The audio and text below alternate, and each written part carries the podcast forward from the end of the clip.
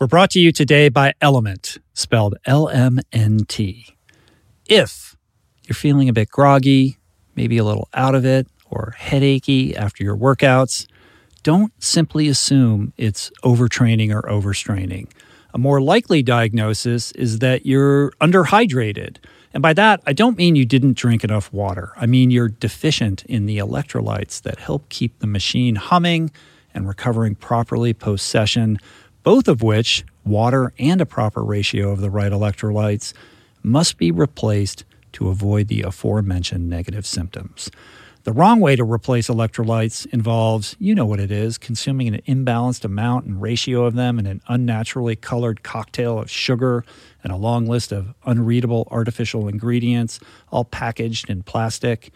The right way to replace them is my way, the element way, a science backed, zero sugar electrolyte drink mix with everything you need in the right amounts and ratio and nothing you don't. Element is no BS hydration. Get a free sample pack with any purchase. That's eight single serving packets free with any Element order. Get yours at drinkelement.com slash richroll. This deal is only available through my link at drinklmnt.com slash richroll if you are truly desiring of mastering your plate, but you feel like you lack the skill in the kitchen or the time or the culinary acumen you believe you require, I can't stress enough how much our Plant Power Meal Planner can help you out. It truly is an extraordinary product I'm so proud of. We worked very hard on to solve a very basic problem making nutritious eating convenient and delicious. When you sign up at meals.richroll.com, you will get access immediately to literally thousands of delicious and easy to prepare plant based recipes, thoroughly customized based on a battery of personal preferences that you input when you sign up. You also get unlimited grocery lists, grocery delivery in most metropolitan areas, and a team of crack nutrition coaches at the ready to guide you and you get all of this for just $1.90 a week. So to learn more and to sign up, go to meals.richroll.com or click on Meal Planner on the top menu on my website. We still have that DNA that sort of pushes us to do the next easiest, most comfortable thing. Companies know what schedule of rewards is really going to capture people's attention. Every app that I spend too much time on, it's what makes it work. I sat down with Michael Easter, a professor, an investigative journalist, a behavior change expert, and the author of The Comfort Crisis and Scarcity Brain. Our brain is almost quote unquote programmed to sort of fall into this thing because it was so important for our survival for all of time. This conversation will leave you, I think, with a new lens on the world that you will never be able to unsee. If you're always on media, your ideas are coming from others. And if you don't have the technology, you can't function well in society. So it's almost like we kind of become a slave to these things, which is probably the most depressing thing I've ever said in my life. But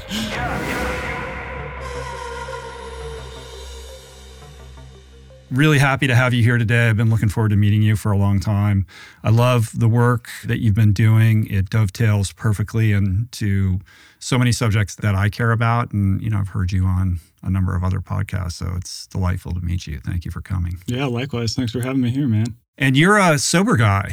I am a sober guy. Yeah, you have a pretty interesting kind of backstory, uh, family history with that, don't you? Uh, yeah, I do. So um, the uh, the family story is that uh, my dad went to rehab and my mom got sober. Mm-hmm. so I'll give you some background on that. Is that uh, my dad goes to rehab and uh, my parents met you know when they're in their partying phase and the rehab facility gives my mom a book they say i want you to read this book because this is what she what your father or her husband is going to be reading while he's in rehab right? And so she goes, okay, whatever. Because the idea is that, like, if she reads this book, she'll kind of know what he's going through.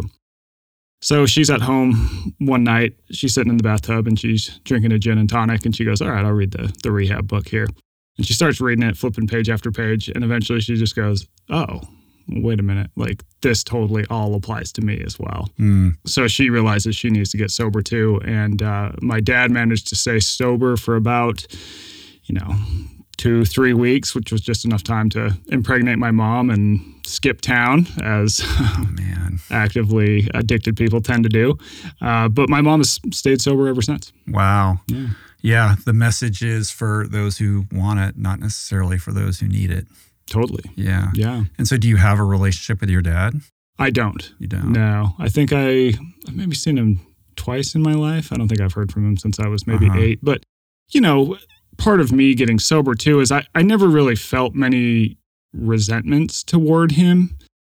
I've sort of come to view it as, you know, maybe he was doing me a favor realizing that he didn't have the capability to be in that role in any way that was going to do any good. hmm Right. I would rather have someone not be in my life than someone who's in my life who was maybe sort of a, a drag on my life. Yeah. So I'll, I'll give him props for that. Yeah. Well, that's a charitable interpretation. We try. So, how did you find yourself in a problematic uh, relationship with substances that required sobriety yourself? You know, the first time that I ever drank, I was maybe uh, 15, and it was just right out of the gate. It was like, oh, this is awesome. Like, this is a great time. Alcohol just allowed me to really feel sort of wild and free, sort of like I could explore the edges of life, if you will. I was always the type of person where uh, my favorite drink was the next one. and when you drink like that, that can lead to some long term consequences eventually. I would say that, you know, my drinking, I would always overdrink, but it was within the realm of acceptability, probably until I was maybe 23, maybe 22. At that point, it just started tipping into something darker, I would say.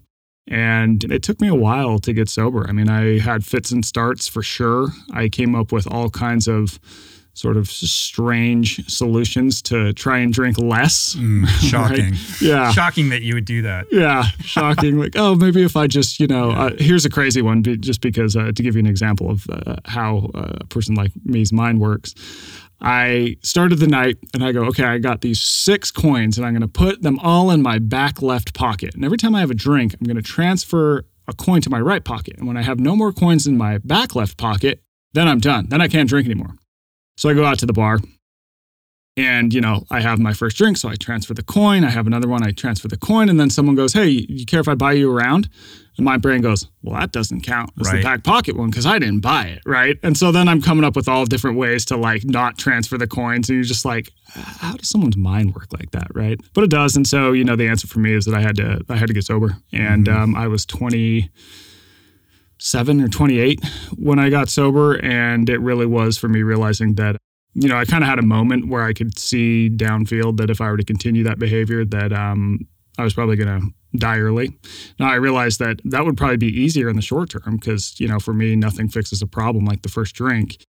But it wasn't going to be a good path. And I kind of saw that um, I had this opportunity to really just like something switched in my head where I was just like, I was kind of in to get sober. Mhm. And I just started doing work to make that happen. And thank God it did. Did you do that through AA and kind of traditional 12 step, or did you have some alternative modality? Yeah, yeah. I haven't actually talked about AA, but since I'm on this podcast, uh, yeah. So I I called my mom. Actually, that was for me when it was like, okay, you're gonna do something about this, right? Because my mom never had any clue that I had a drinking problem.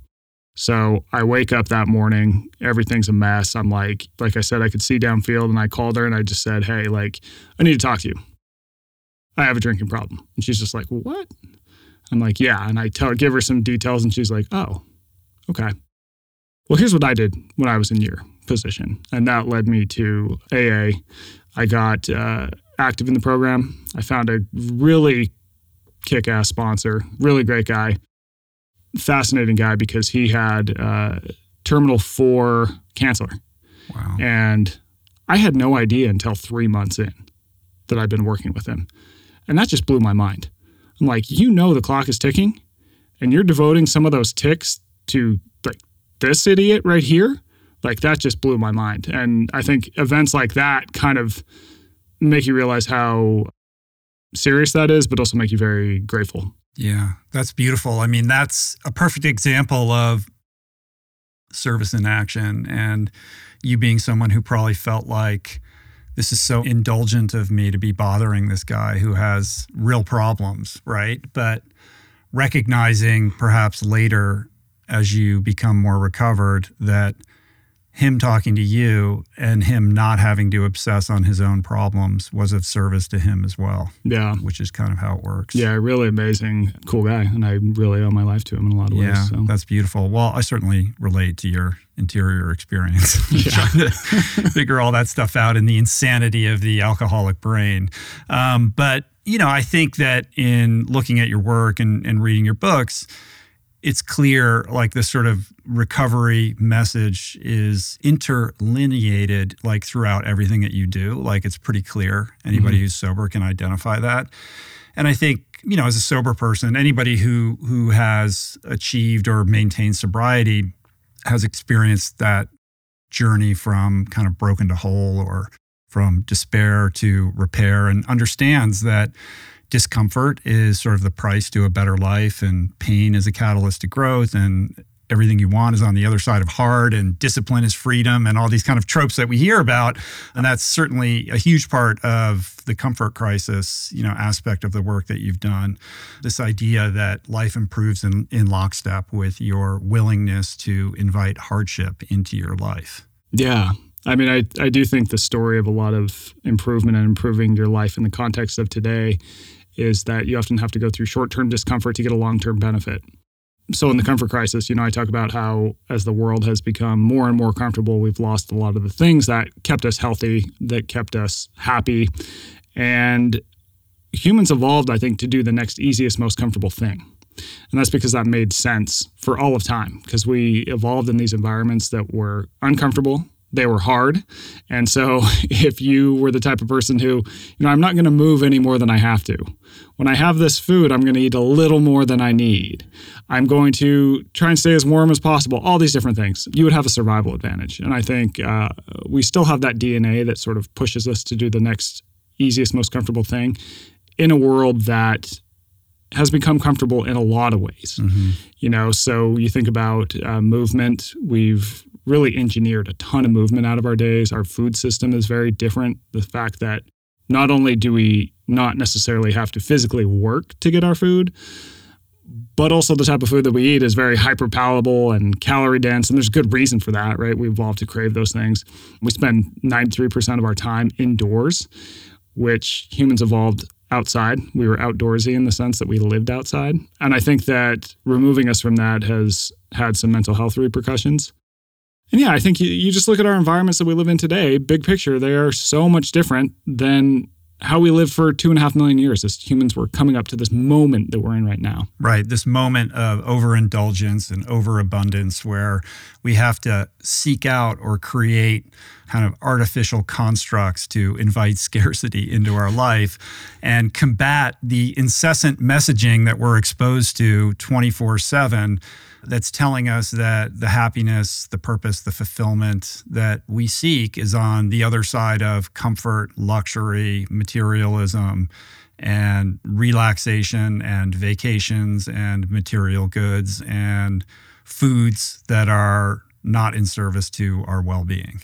Yeah, and I really liked how you, you said we kind of have to construct these things that keep us healthy. I mean, that's absolutely true. I mean, consider exercise. Like exercise is something we made up after the Industrial Revolution, basically, and put it at scale. Like, it has never made sense to move for the sake of moving for all of time. But now it's like, okay, we engineer movement out of our days. We realize, hey, these people who sit most, they seem to get more sick than people who still move a lot. So maybe we should make something up that gets the people who are inactive to be active. We'll call it exercise. We'll build a building where you go in and you lift stuff that is heavy for the sake of being heavy, and then you run on this motorized belt and blah, blah like all these things, right? I mean, we yeah. just invented it up. We have to invent these constructs to keep ourselves healthy. That doesn't mean they're bad at all, but it is a really fascinating time. And it's also a great time, right? I would rather have to choose to exercise than to be forced into a serious, serious amount of movement every single day, like people were in the past. So we're in this time where we have so many opportunities to live a completely wonderful life, but the downside is that there's a lot of temptation hanging around, right? Whether it's in the form of food, of inactivity, of drugs and alcohol, of whatever it might be, of, you know, pursuing status over social media. Like there's a lot of things that can get us in trouble at the same time. Almost everything can get us in trouble. totally. And it's a scenario in which, from the moment you're born, we're inundated with that kind of programming and messaging. And so, the amount of like will that you have to summon to combat that, to invite goodness into your life, is almost superhuman. I was listening to the podcast that you did with Steven Bartlett, and, and he reflected on that notion as something that made him more compassionate for the human condition. And I think I agree with that. It's like, it's hard. It's hard when every day, subliminally, we're being programmed to do all these things that are making us more lonely, more disconnected, more addicted, more divorced from the things that make us feel good in body, mind, and spirit. Yeah, I also have a ton of empathy because I, I think there's also, you know, everybody has something, something they overdo. You can visually see some things and those people get criticized. So, for example, if someone is obese, it's like people will be like, oh man, look at that person. They, they eat so much or whatever it might be. But I'm sure that that person saying that has something that they overdo that we just aren't aware of, right? Sure. We kind of have a, a world where everyone has something, everyone's worshiping something. And so I think that realizing that, um, the cards are very much stacked against us, and you yourself probably have something that you're maybe overdoing a little bit, helps generate empathy. Yeah, of course. I've said this before, but I think the time that we find ourselves in, if there's a silver lining in all of this, has sort of allowed people to have a more broad understanding and empathetic perspective on the nature of addiction. Like when I got sober, things have changed. We're in Los Angeles. It's very permissive around recovery. But still, like if you're an alcoholic or a drug addict, you were like this person over here. And those are what addicts are like, or that's what an alcoholic looks like.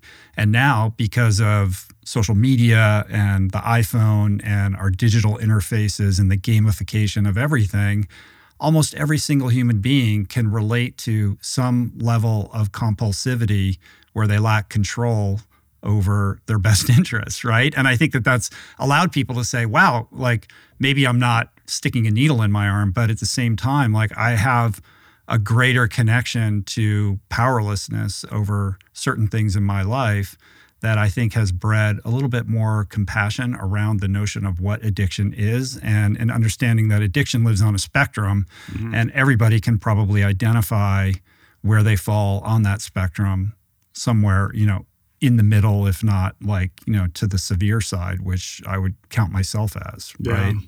I think that one thing that's interesting about addiction is like, okay, who determines who's an addict and who isn't?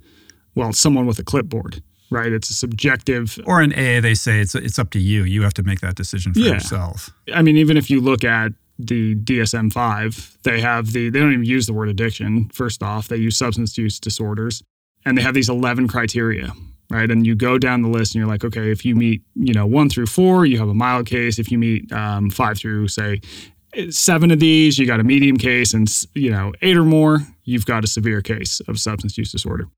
You know, I see that and I'm like, okay, I'm, i started with my drinking and I'm like, oh, mm-hmm. oh, yeah, we got a severe case here. Yep, that was uh, severe.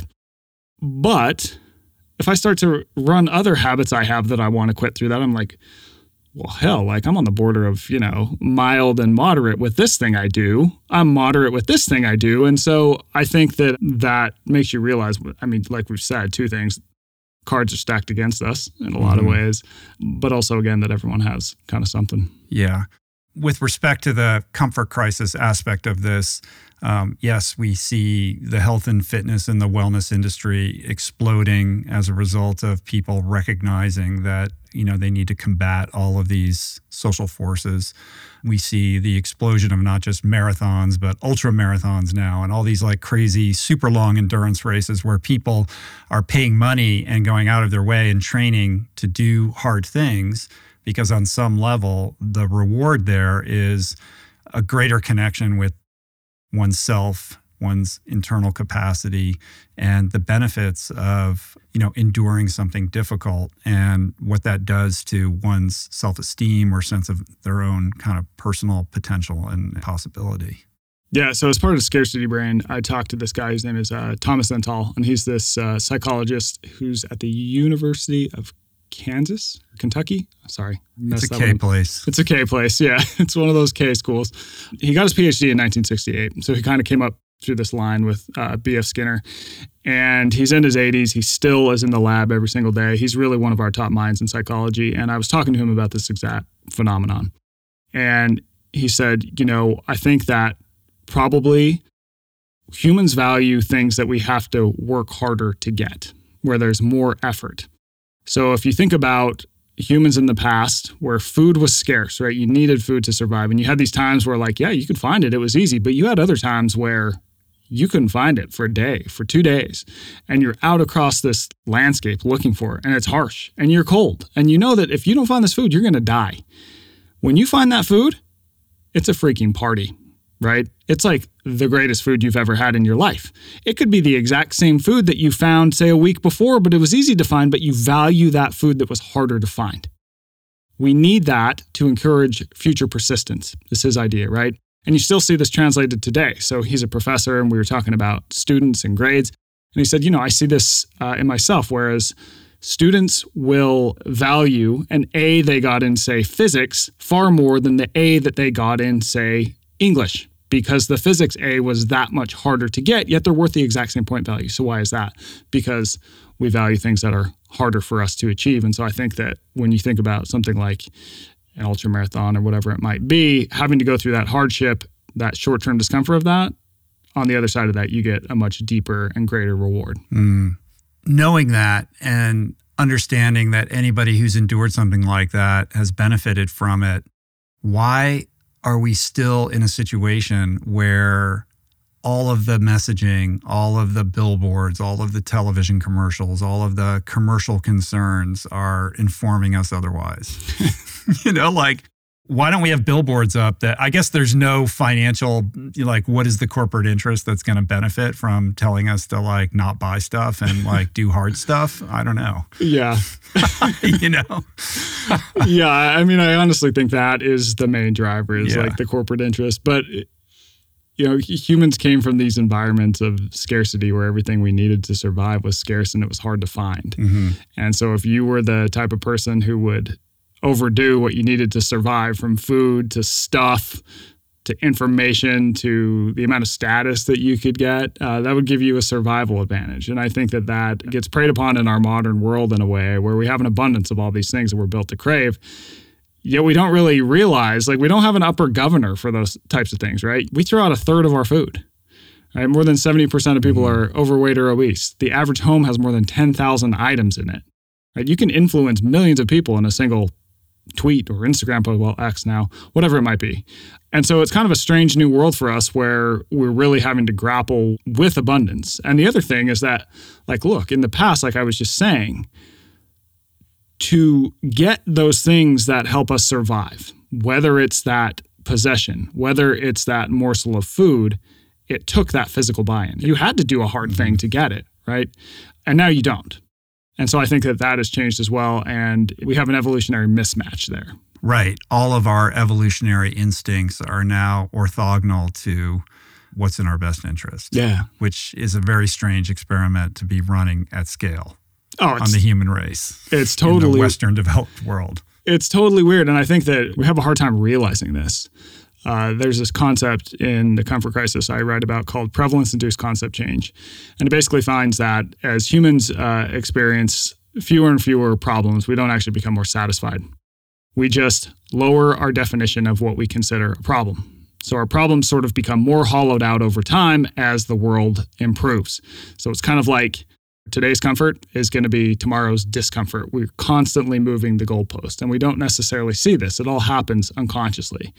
Uh, so I'll give you an example of this uh, in my life is that for the comfort crisis, I go and I spend a month in the Arctic. Mm-hmm. And I've told this story before, but I think it's an important one is that when I get on the plane to fly from Las Vegas up to Alaska so I can go in the Arctic, it's terrible because flying in planes sucks, right? Chair is too small. The movies in the seat back, they suck. The snacks are terrible. The coffee's not good. There's a screaming baby. If you want to go to the bathroom, you got to walk and you're in this tiny little closet. You're trying to go to the bathroom. Like, it's not a fun experience. Then I go spend a month in the Arctic. And it's like, if I want to go to the bathroom, I got to hike out on the tundra and bring the rifle because there's grizzly bears. We just like don't have enough food, so I'm starving. I'm freezing cold the entire time. If I want a drink, I got to hike down to the stream and hike it all the way back up to camp. I'm bored out of my mind the whole time. And so then when I get back on the plane to go from Alaska back to Vegas, it's like, what do you think my experience of that is like? Sure. It's just pure luxury. Oh, God, it's Yeah. the most amazing thing. Yeah. There's pretzels. And I'm just like, oh my God, these are the most amazing pretzels I've ever had. I hadn't sat in a chair for more than a month. So now all of a sudden you're like, wow, this airplane chair is unbelievably comfortable. Wow. You're watching these movies that are just blowing your mind with how amazing they are because you've done, you've had literally no stimulation in the form of screens for a month. And so I think it's kind of a long way of saying that one, we live in an amazing time because like by the way this is all happening in a tube of steel that's hurtling through the air at mm-hmm. like 500 miles an hour but two sometimes you need to do things to help you yourself realize that. Because it's like i had never thought about how amazing planes were right? I was just like oh yeah this is like a shitty experience that mm-hmm. i have to go through. But they're not. They're absolutely incredible but we don't necessarily see that because we get born into it. I have a great great great i don't know how many greats are behind it aunt. Her name is Nellie Unthank. And she was living in Missouri and she was Mormon. So the Mormons were getting driven out of Missouri. Okay. So what they do is they decide we're going to go west, we're going to go to Utah. So you have all these Mormons who get hand carts, which they have to pull by hand and move across the plains uh, to get to Utah. Now they leave in like April and it's a four month journey. So by the time it's October, she's right outside of Salt Lake City. She's almost there, like within 100 miles. Well, a blizzard hits and kills both of her parents. It freezes her legs, but she gets rescued. So they bring her to Salt Lake City and she has to get her legs sawed off without any anesthetic. And this is 1850. hmm Four months. By the way, your parents die in the process and you have to get your legs sawed off. And there's these reports about her that she never complained like her entire life because that was just how it was. Wow. And then, you know, I'll get on a plane from St. Louis to Salt Lake City Right. and be like, oh Right. my God, it was 15 minutes Yeah. late. yeah, the half life on that experience tends to be very short too, right? So the luxurious experience on the return trip from the Arctic is mind blowing, but how long before you're annoyed the next time you have to, you know, go through TSA or something like that, right? Like our brains, you know, are unable to kind of retain that preferential lens on just how amazing our lives are in this Mhm. modern world. The other kind of like trope with that is how amazed everyone was the first time you could get Wi Fi on a plane.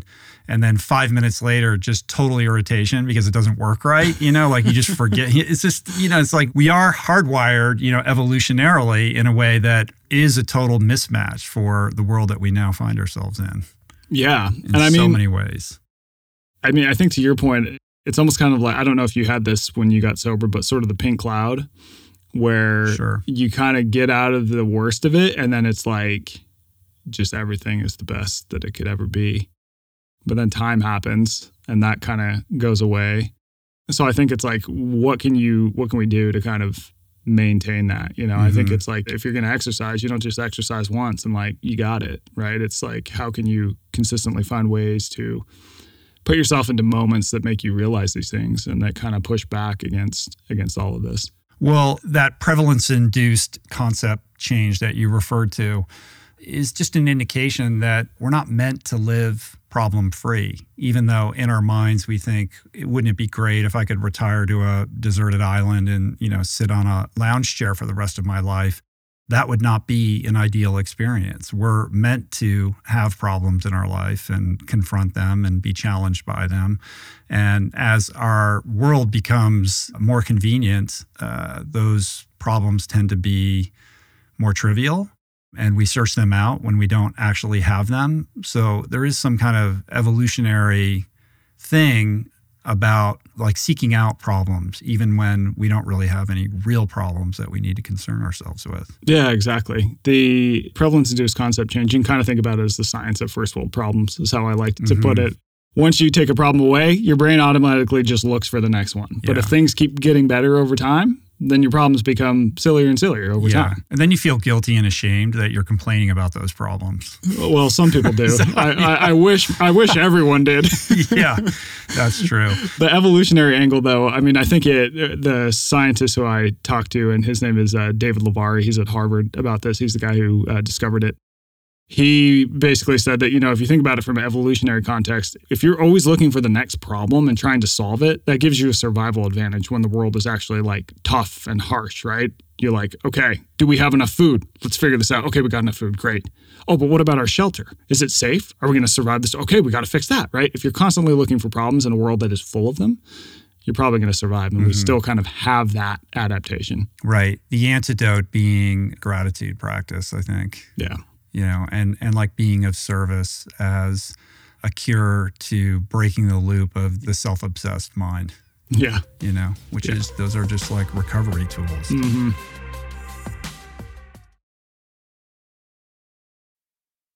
We're brought to you today by 8 Sleep.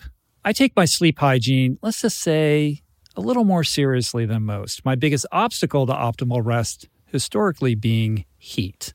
I'm just like a human space heater at night. The guy who opens all the hotel room windows in New York in February. It's why I've been sleeping in an outdoor tent for years. But this issue is now obviated with a better solution, courtesy of my new 8 Sleep pod cover, which can adjust the temperature of your side of the bed in real time based on your body and changes in your environment. It's way more than just a cooling mattress cover, though. It's an intelligent sleep system that helps you sleep better by continuously learning from your sleep history and personal preferences, reporting metrics each morning via the 8 Sleep app to help really dial everything in to help optimize your sacred rest time with next level technology. The pod cover has become the jewel of my sleep palace. I'm obsessed with it, and I really recommend you try it out for yourself. To get $200 off the Pod 3 cover, visit 8sleep.com slash richroll. That's 8sleep.com slash richroll. Nobody's diet is absolutely perfect every single day without fail, myself, of course, included, which is why for the last, I don't know, six, seven years, I've made consistently drinking AG1 on the daily a major priority. It's just one scoop mixed in water and it makes me feel super energized and nourished, even when my diet isn't up to par. Each serving of AG1 delivers my daily dose of vitamins, minerals, pre and postbiotics, and more. It's a powerful, healthy habit that's also powerfully simple. It's just so easy and convenient. Plus, every batch goes through a rigorous testing process and is carefully formulated for maximum absorption, potency, and nutrient density. I've partnered with AG1 for these past seven years now. And that's because it's a product I really believe can elevate your health and keep your nutrition game on point. I just can't recommend it enough. So, if you want to take ownership of your health, start with AG1. Try AG1 and get a free one year supply of vitamin D3 plus K2 and five free AG1 travel packs with your first purchase exclusively at drinkag1.com slash richroll. That's drinkag1.com slash richroll. Check it out.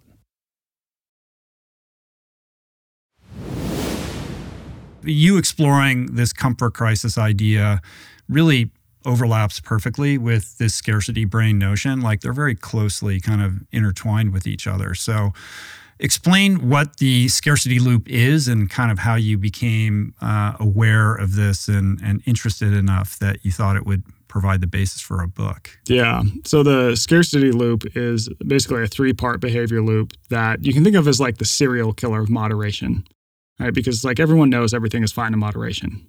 But then, all right. Yeah, like we're terrible at that. terrible I'm the, I'm the worst. You know, anybody who has any kind of addiction issues, you know, that just that that is just not applicable. Totally. So I get interested in that question, and you know, I'm a journalist, so I'm just always observing the world. And when I see something that doesn't make sense, I go, well, how does that work? Right. So I live in Las Vegas. Las Vegas is a strange town. Let me first say that. We yeah, were talking we were about chatting this. about that earlier. Like, I just, I don't know how you do it, man. Like, I would just go out of my mind. Well, if you're someone who likes to observe strange things, then hey, you found a town for. Yeah, you're never going to run town out for of, me. Yeah. to me, it's like the dark underbelly of the human machine. Yeah, in a way. I mean, look, the town wasn't built on winners. Let's just say that, Mhm. right? But so, of all the strange things I see there, I've always thought the strangest was the slot machines because people just play them like forever. They will play them over and over and over, and they're all across town. They're in like the gas stations, the grocery stores, whatever. You know, I'll be filling up my car at like 7 a.m. and there's someone in the gas station playing slot machine. And so I want to know how it works because it doesn't make any damn sense. Right? Everyone knows the house always wins Mm-hmm. like the town wouldn't exist if that weren't true. So, uh, long story short is that I talk to one person in the gaming industry who tells me to talk to another. You kind of go through this loop of people. And I end up at this uh, casino on the edge of town in Vegas. It's brand new, it's cutting edge, it's got all the coolest stuff. But the wacky part is that it is not a fully open casino to the public. Like it's a real casino, but it's used entirely for human behavior research. It's like a living, breathing Skinner box. Yes, that's a good, that's Yeah. a great way to put it. I wish I would have used that line in the book. Damn, I'm Well, I'm you can you can borrow it. yeah, Just credit me. Go Yeah. ahead. I'm consulting you before my next book. So while I'm there, I talk to this guy who is a slot machine designer, and he teaches courses on how to design games and slot machines. And so he's kind of the savant about like how do you push people into more, right? This behavior they do over and over and over, despite knowing that they're probably going to lose in the long term. And slot machines work on that three part system called the scarcity loop. So it's got these three parts it's got opportunity, it's got unpredictable rewards, and it's got quick repeatability. So with opportunity, it's like you know you're going to get something of value at some point, right? This offers you an opportunity to get something good. So with the slot machine, it's money. Unpredictable rewards, you know you'll get that valuable thing at some point, but you don't know when, you don't know how valuable it's going to be. And then three, quick repeatability, you can just repeat the behavior immediately, right? So think of a slot machine, it's like I can win money. I play this game as the reels roll. I don't know if I'm going to lose the money. I might win a couple bucks off my dollar bet, or I might win like $2,000. Mm-hmm. Crazy range of outcomes. And then once the reels fall, I can immediately repeat that behavior. Now, this becomes really important. And this casino, it's not just funded by gambling companies, it's funded by a lot of other big tech companies. Because what you can learn from this system and other systems that are embedded in gambling can help you get people doing a lot of other irrational basically things Yeah. over and over and over. So it's really it's what makes social media work. It's what makes dating apps work. When it gets put into sports betting, sports betting really climbs. Uh, when it gets put into financial apps, you start to see the use and frequency of financial apps go up. But you know, in the book, I also argue been embedded in our food system. It's it's in so many different places today, and I think it's one of the key reasons you find that people today struggle with moderation because we have mm-hmm. these places figuring this whole thing out. And by the way, like this system doesn't just hook humans, it hooks all animals.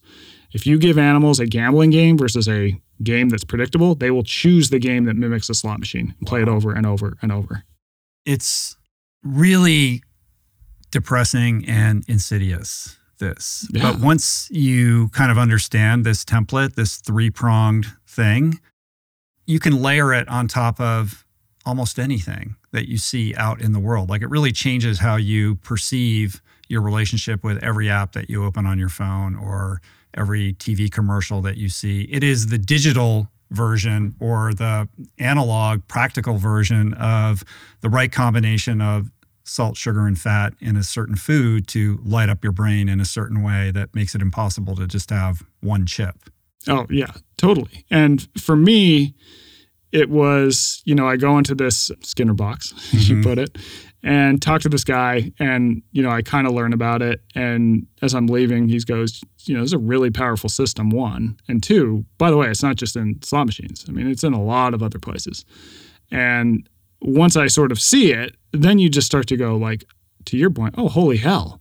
Like, this is what makes every app that I spend too much time on it's what makes it work. Mm-hmm. And it's in so many different places now that I think, again, we have the deck stacked against us. But to your point, I think awareness is really important.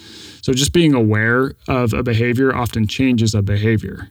And so knowing like, oh, this is this is why I'm spending so much time on this insert app or insert other behavior that falls into it, I think can change it. Yeah, it's less about self-will, willpower, or your own kind of sense of weakness and much more about just how powerful these tools are that override every best interest in your brain. Yeah the guy I mentioned before, Thomas Zentall, so he's done some really interesting studies on animals and given them the option of playing um, games that get them more food but are predictable, or games that get them less food but are casino games, basically slot machines, and they will pick the slot machine game, like I mentioned. But I asked him, like, okay, well, obviously this works on humans, or else, you know, Facebook wouldn't be a company. Uh, Las Vegas wouldn't be a successful place. And you've proven that it also works on pigeons and all these different mm-hmm. other animals. So, why is that? And he says it probably tracks back to finding food in the past and how we evolved to find food. So, if you think of finding food when food was scarce as we evolved, it's like you need food to survive, right? There's the opportunity to get food but you don't know where the food is and you don't know how much you're going to find. So you, you go to one place, it may not have food. You can go to another place, it might have, you know, a couple berries, but fewer calories than it took you to burn to get them. You go to another place, nothing. You go to another place, and then bam, jackpot, right? That is like you have won, you have found a ton of food, and therefore you survive. Mm-hmm. And by the way, you have to repeat that game every single day. That's what your life is. So it's almost like our brain is almost quote unquote programmed to sort of fall into this thing because it sure. was so important for our survival for all of time. In the context of the slot machine, though, because that's sort of like the perfect machine to kind of understand this whole mechanism, there's so much interesting stuff to learn from that and understand about that that then spills out into everything else. Like when the slot machine went from the handle that you pulled to a digital interface where you just push a button like the stats went through the roof in terms of repeat use, right? Yeah. I mean, I can say that big picture, the faster that you can repeat a behavior, the more likely you are to repeat a behavior. So industries know this. And in the case of the slot machine, if we take off the handle that takes a little bit of time to pull, um, they also tended to break what ended up happening is uh, games more than doubled games per hour. So they went from 400 games an hour, a person would play on average, to about 900 games an hour. So just that speed, it's just boom, boom, boom, boom. It's like, why the hell do you think we switched to infinite scroll?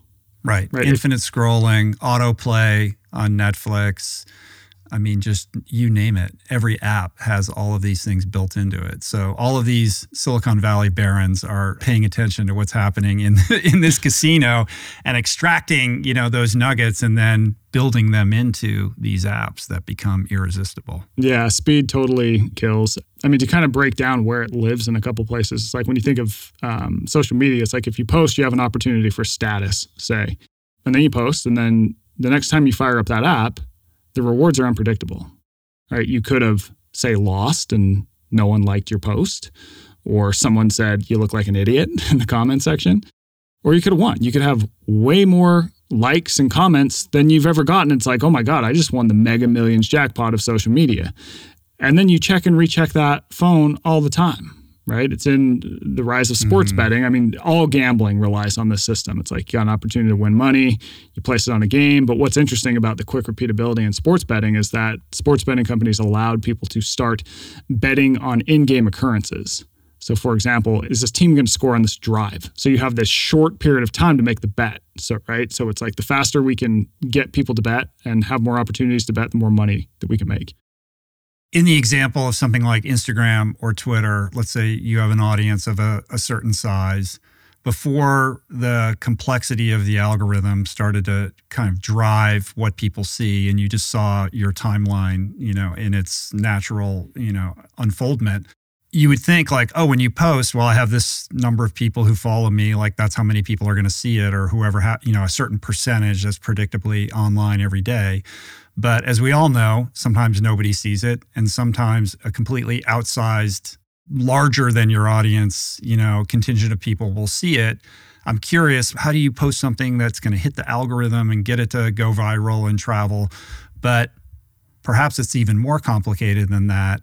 To your point, the algorithm is making this decision around unpredictability to say, this is perfect for the algorithm, but I'm not going to share that one.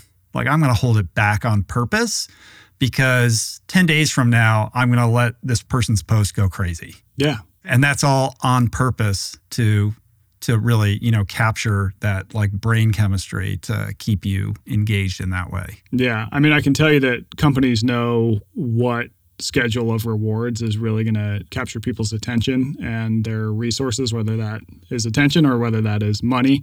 So, for example, with slot machines, um, up until about 1980, no one really played them because they were boring. Like people would win maybe once out of every 20 times or once out of every, say, 10 times, whatever it might be. And then this guy came in in the 80s and he basically digitized slot machines.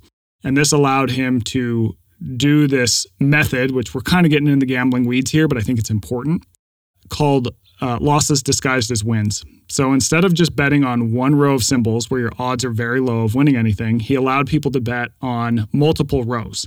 So if you think of a slot machine screen, there might be five, a grid of five by five symbols, right? Mm-hmm. And you can bet on all sorts of crazy shaped lines. So in one game of slots, you could bet on 40 different lines. Now, this meant that the odds of, say, one or two lines winning something, they spiked. But usually the win was less than what you bet. So you might bet a dollar, but you quote unquote win, say 50 cents on this. Now, the human brain, though, it doesn't see that as losing. It's still exciting. And the yeah. machine still cues that as a win, right? The bells still go off. You still see the money go up. And that's exciting, even though you've lost. And so, what this did is this allowed for the schedule of wins to losses to really improve. So they became a lot less boring. So now, say 45% of any given slot machine game, something good is going to happen. Now, mm. You might win less than you bet, but you might win more, but it's all exciting. Mm. And so just that dialing in of what grabs people, I think is really what tech has allowed companies to do. On top of that, anybody who is a true gambling addict will tell you that the thrill isn't around the prospect of winning, it's around the prospect of losing. Yeah. The gambling guy I talked to, he said, you know, gambling isn't uh, isn't when you learn when the reels have fallen or when the, the dice have fallen and the cards. It's when they're rolling, right? It's when the dice are running across the table. The dopamine of anticipation. Yeah. Yeah. What's really fascinating is um, in people who are legitimate problematic gamblers, like addicted to gambling, they actually don't get that excited by big wins because they're not there to necessarily win. They're there just to kind of run through the process. And what happens when you have a big win is your machine shuts down and they have to come pay you out by hand, and that stops the process of gambling. They got to sit there for a half hour, fill out tax forms, do all these things that interrupt the real reason why they're there. They're not there to make money. They're there to just sit in this zone of gambling and just watch the money kind of go slow and just escape. Wow. Yeah. That's intense. The other ripple to this is the near miss idea, which is kind of related to what you just shared. Like winning 50 cents, winning quote unquote, when you've when you've put a dollar in isn't really winning, even though our brain interprets it differently. But there's also the slot machine thing where it just almost lines up, but it doesn't. Yeah. And that is a an additional kind of nuance to this whole thing, like building that in to where people think they're very close to winning, but it's really just a predictable kind of equation that spits that out from time to time to keep you engaged. Yeah. And it does, when that happens, when you're just, say, one symbol off of the win, people speed up their next bet. They do it a lot faster. And this might seem weird, but um, you know, I give a handful of examples in the book where you see this all the time. Like if I walk up to a elevator and I push, you know, number seven to go to the seventh floor, and the button doesn't light up, what do I do? I go ding, do, do, do, do, do, do, right? You immediately repeat that because you expected something to happen, it didn't happen, and you will repeat that fast and hard. Mm.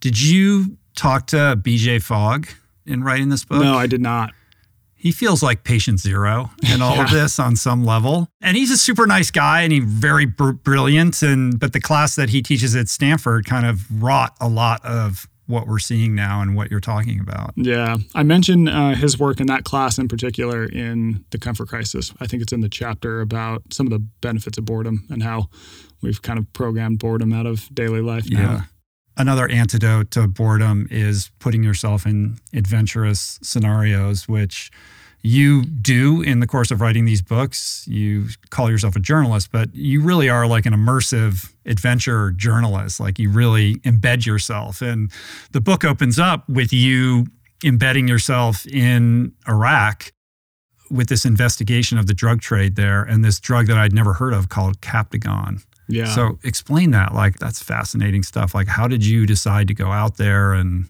put yourself in harm's way in such an intense way? Yeah. So I got, I mean, I got interested in um, addiction for this book because for me, the real extreme end of I can't moderate, I can't get enough is addiction. And to sort of understand the roots of addiction, because there's all these different ideas about like what causes addiction, you know? And there used to be this idea that, you know, an addict is a bad person they're just making these destructive personal choices. And then at the other end, more recently, has been that it's a brain disease, right? And I think after investigating this chapter, I think it's, I absolutely don't think an addict is a bad person. I also don't think that brain disease is quite the right words to put on it. So, to get to this idea, I traveled to Iraq because there's this drug, uh, as you mentioned, called Captagon that's rising in the Middle East. And what this drug is, you can think about it as analogous to methamphetamine. But Iraq is an interesting case study that sort of gets into the heart of my argument because there wasn't really any addiction there and drug use for a long time. And that's largely for governmental reasons because Saddam Hussein ruled mm-hmm. with an iron fist. Then what happens is you have the US invade the country and they throw out Saddam Hussein.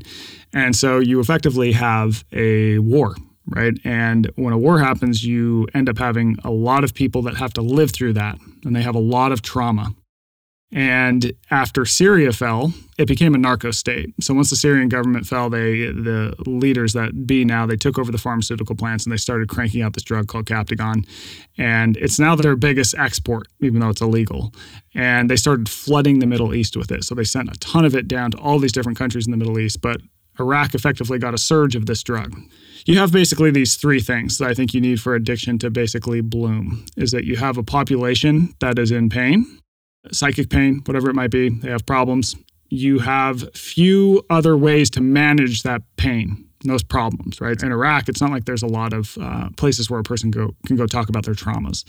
And then three, you have a substance in big supply that can solve that problem, at least in the short term, right? It relieves that psychic pain. And so I think when you have those three things, you start to see addiction really blossom. And that's what's happening in Iraq. It's not that different from the opioid crisis that penetrates a certain, you know, sector of the United States. Yeah there's a lot of examples throughout history. I mean, one of the ones that I thought was most interesting as I was reporting the book is that uh, after the Civil War in the South, so during the Civil War, uh, opioids were used to help combat mm-hmm. wound pain, battlefield wound pain. And you saw that opioid use in the South after the Civil War, it rose among Southern whites because they just lost, right? But it dropped significantly among blacks in the South because now they were free and they saw opportunity from this, like, we're able to escape this life that we were living as slaves, right? And I think there's a lot of different case studies throughout history where you see addiction rise and fall based on what a person's psychic state is and if they're able to deal with problems in different ways. How does this notion of the scarcity loop inform your perspective on addiction specifically, like a substance addiction?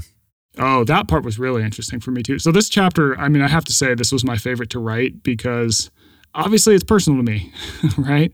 And I kind of went into it thinking one thing and I walked out of it thinking that thing kind of, but also a lot of other things. And so when it comes to the scarcity loop, I think that you see that drugs, alcohol use, they fall into that loop in the sense that you have an opportunity to improve your life, at least in the short term. Right? Like for me, no matter what my problem was, if I just had a drink, things are good. And that comes with unpredictable rewards as well, right? So if you think, or unpredictability rather, if you think about drug use, a lot of the thrill that people report about drug use, it comes from getting the drug. Are we going to be able to get it? Who are we getting it from? Where are we getting it? How strong is it going to be? Are we going to get in trouble along the way, right? There's so much unpredictability embedded into that. And then also after you drink or use, like the world opens up. It's going to be different. Mm-hmm. You don't know what's going to happen. And then there's the repeatability where, especially if someone is a, an addict, once you've used, it's like, okay, restart the process. We got to find drugs again. Mm-hmm. And it just kind of goes in that cycle of opportunity, unpredictable rewards, quick repeatability over and over and over. With alcohol, there's less unpredictability around the use and access of the substance. You can mm-hmm. just go to the store and buy it. In fact, it's quite predictable. You know exactly what you're going to get. This is like a little like ripple in this, I think, because like just thinking of my own experience, like on one level, I know exactly what's going to happen if I drink this. I know how it's going to make me feel. And that's part of the allure because I'm so uncomfortable in how I feel right now. The unpredictability comes with the consequences of what's going to happen. And this idea that anything might happen is part of that addictive loop. Like mm-hmm. if I drink a whole bunch, like something crazy is going to happen and that's exciting. And that might be chaos and terrible, but it also might be some wild adventure that you get to tell stories about for the rest of your life. But it is a roulette wheel because you could end up in a car accident or something terrible could happen, or you could end up at this fabulous party meeting somebody you never thought you would meet. Yeah. That I mean that was my experience. I think what one of the things that makes addiction so pernicious is that to substances especially is that you know people use it for a good reason in the first place it usually solves problems, especially at in first. the short term. Yeah. yeah. I mean, when I started drinking, I didn't really face that many repercussions. In fact, it benefited my life in a lot of ways.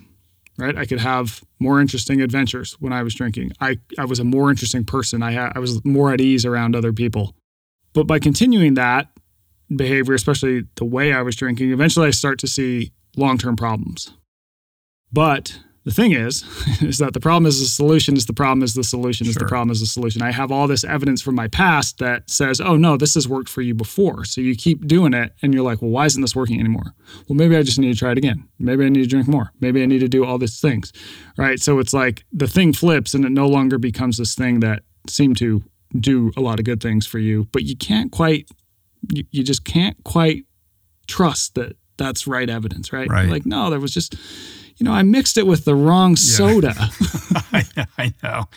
The obsession of every alcoholic to drink like a gentleman, you know, is, is boundless, right? Yes. And yes. we will, you know, exploit that to the ends of the earth before we're willing to just do the obvious thing, which is weather a little bit of discomfort, and, uh, you know, to kind of let go of that habit that we know is killing us. Yeah. And you're drinking, did you have a lot of fits and starts or?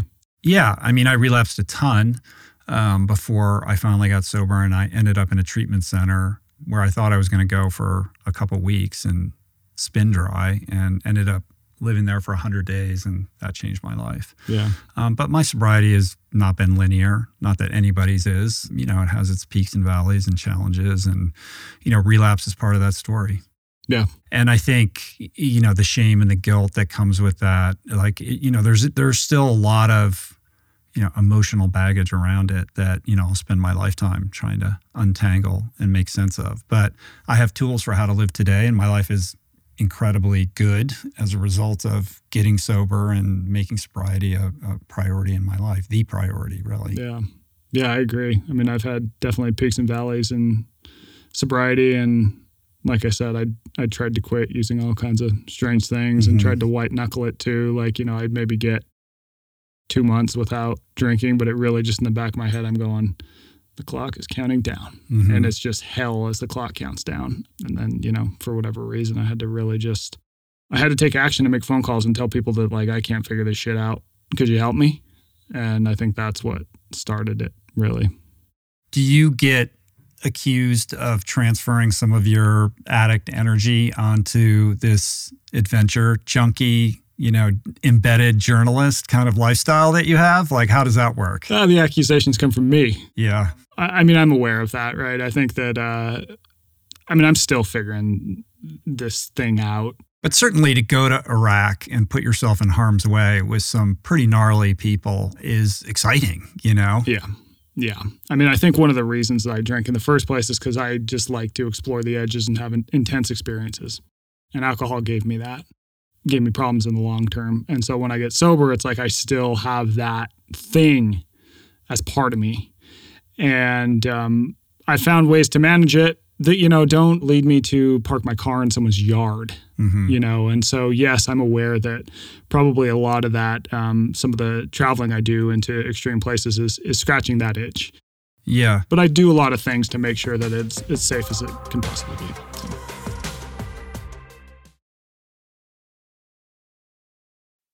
We're brought to you today by Squarespace.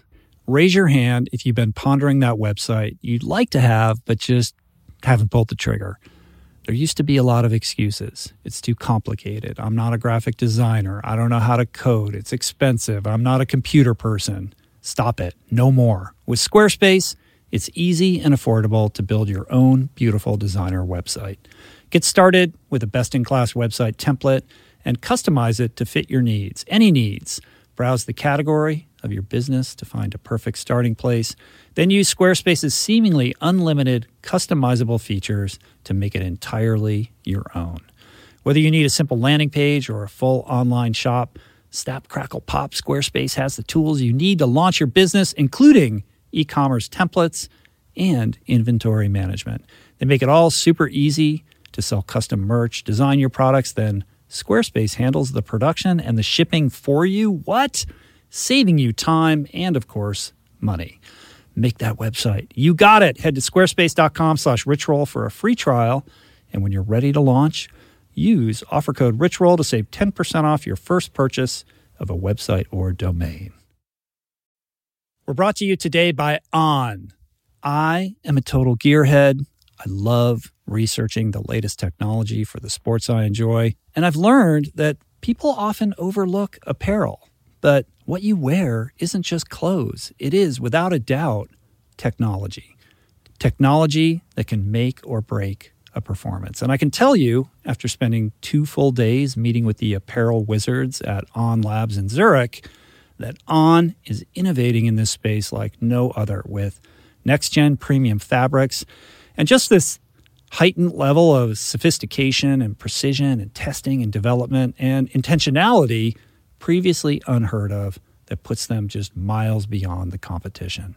I've been rocking On's high performance running apparel, including the long tees, the weather jackets, even the climate jacket, all super lightweight, tailor fit, built to move, and just gorgeous to get you out and get it done in fleet foot comfort no matter the weather.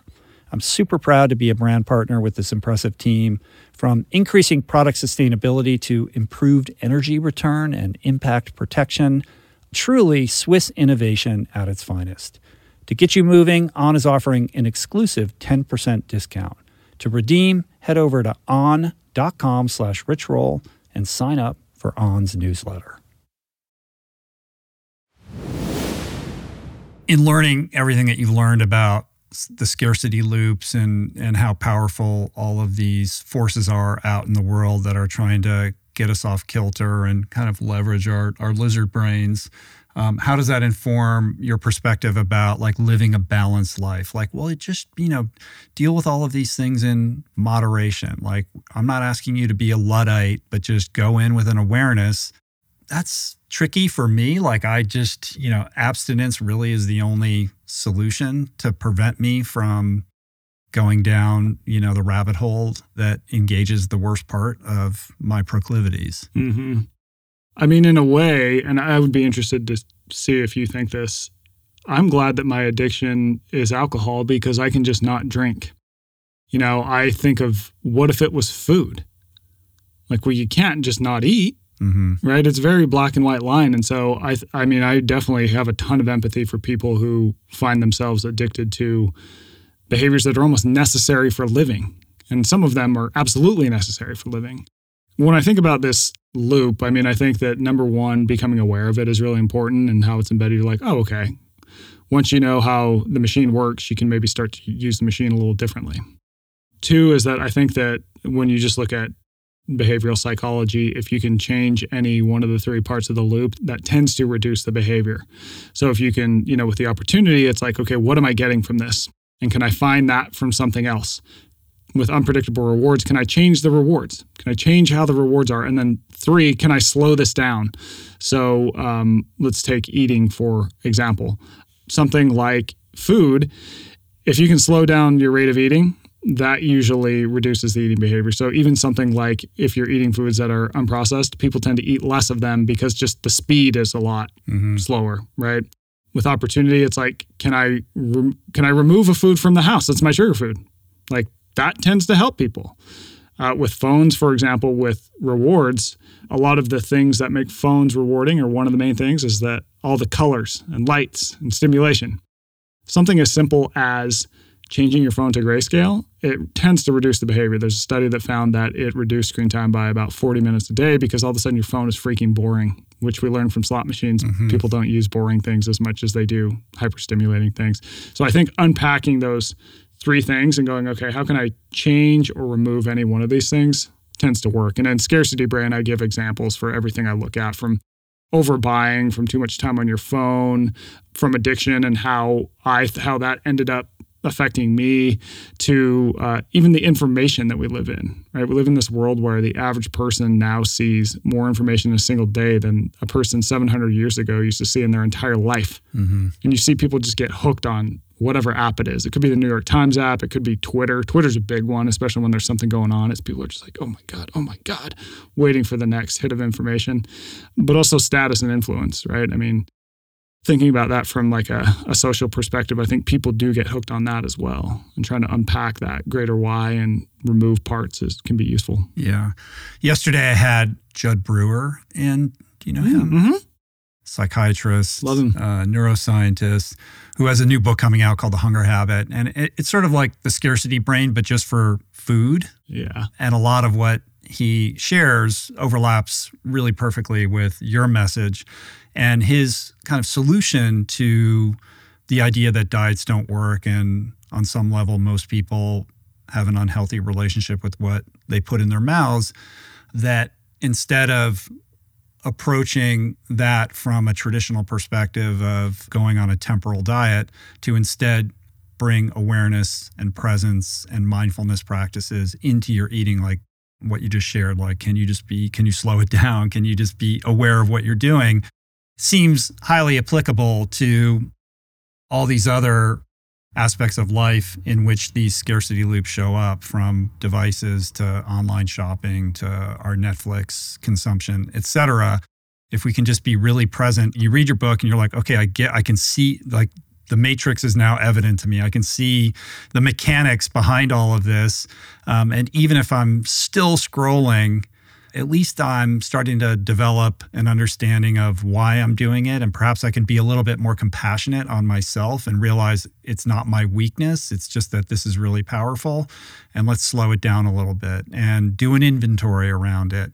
A compassionate inventory where you're not judging yourself or guilting yourself, but just being aware of your behavior and starting to map kind of what those loops look like and ultimately when you play them out where they lead you in terms of your emotional well-being or your mental well-being or your physical well-being. Yeah totally. And i think that people realize that a lot of this stuff is an issue. And so there are tools out there that i think can be useful for people right? It's like aa is a tool mm-hmm. you know there's this also this app that person reached out to me because i saw that i wrote something on my newsletter about the grayscale thing in phones he goes, Hey, I did this app, helps you reduce your screen time, blah, blah, blah. And I rolled my eyes because I'm like, You want me to download an app so I can not use another app? Is that what I'm hearing? Mm-hmm. He goes, Yeah, just trust me. so I ignore him and then I go, You know what? I'm going to try it. And what this app does is it uh, you pick the apps that you have trouble moderating on, and you pick how many times you want to open them a day. And when you go to open them, it'll have a pause and you have to breathe for you know three seconds. And then it goes how much time would you like to spend on this app? So you've been forced to pause. You got a three second pause and it goes how much time do you really want to spend on this app? And you go okay 10 minutes. And then you get your 10 minutes and then after 10 minutes you're done. Mm. and it works. I mean i was laughing it locks you out. There's no override no like panic button you override. would have to go back through the process yeah I mean, it really leans on the the fundamentals of behavioral psychology of just slowing things down, putting pause, predetermining how much time you actually want to do this behavior that is addictive. And um, I do think that looking into tools can be useful for people. Yeah. It's just a bummer that we have to have more and more tools. It's like the solution to all the apps is another app. And like we have to create all this artifice in our life just to get back to some kind of baseline around what it means to be a human. Yeah. I mean, one of the things that really got me thinking as I was writing this book is uh, so I mentioned the psychologist with the pigeons. Mm-hmm. So what these experiments show is that he will take pigeons. They live in these, you know, kind of little cages. They're lab pigeons, and he will put them uh, in a cage that has a choice to play two different games. The first game, it's predictable. So they peck a light, and every other peck they get a predictable amount of food every single time. And then they have a choice to play another game, which is more like a slot machine. So in this game, about every fifth peck, they get food right? So it could be the first sequence, it could be like the second pack, they got the food. The next one, it could be the fourth pack, they got some food. So it's very much like a slot machine. The catch is that with the first game, they end up with more food overall. So there's this theory called the optimal uh, foraging theory, and it basically says that animals will do whatever they can to put in the least amount of effort to get as much food as possible. So that theory basically says the pigeons should play the first game. They shouldn't play the gambling game. But what happens is that 97% of these pigeons choose the gambling game. Now, where it gets really interesting is that he will put these pigeons in a very big cage that mimics how they live in the wild. Because normally they're in these like sterile, kind of small pigeon cages where they're not being able to hang out with other pigeons. They're not living how they normally would in the wild. He'll put them in this giant cage that mimics the wild. Mm-hmm. So they've got other pigeons around. They have to work for their food. They can build little nests. They go up on cliffs. They just live how pigeons evolved to live, basically. And when he puts them back in the game, every single pigeon chooses the smart game, the one that's predictable and gets them more food. Mm. This goes back to this theory called the optimal stimulation theory. And it basically says that all animals, whether humans, pigeons, dogs, cats, we need a certain amount of stimulation in our life in order to thrive. And if we don't get it, we go looking for it elsewhere. And so this guy says to me, he goes, you know, and when you think of humans today, he immediately goes from pigeons to humans. Because when you think of humans today, I think that's going on with a lot of us, right? We our lives are so much different than humans evolved to live in so many ways. We don't have to work for our food. We're not outside as much. We don't put in as much physical effort. We're not as connected to others. And so we're a lot like my pigeons that are in their small sterile cages. And because of that, we go looking for stimulation elsewhere. We find it in phones, we find it in drug use and alcohol use, we find it in shopping too much. We find it in, we have all these different ways to find that stimulation. But if you can find ways to insert stimulation in your life that are positive, you know, whether it's ultra running, whether it's for me, the, the traveling, whatever it might be, that's giving you a long term benefit, I think that that can be a pretty solid life hack. Mm-hmm. It seems so self evident, you know, but left to our own devices, we won't do it because the lures of these things trap us.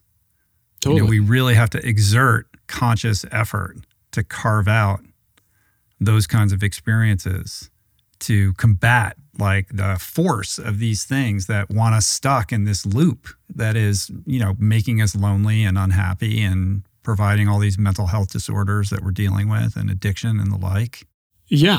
And it feels like it's a losing battle because when the responsibility is on the individual to go to war with these technological forces, you know, you're bringing a knife to a gunfight, literally, right? right?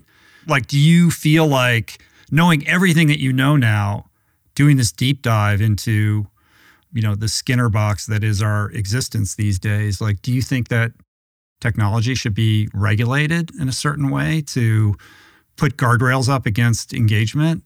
That's a really good question. Here's how I'll answer that. I think that for teens, it probably should. I think that we should probably be regulating certain applications for teens because the teen brain is changing in such a way that it prioritizes being social. It like overvalues these things, and teens just you know they say things to each other on these apps that are not good things. I think that that seems pretty reasonable.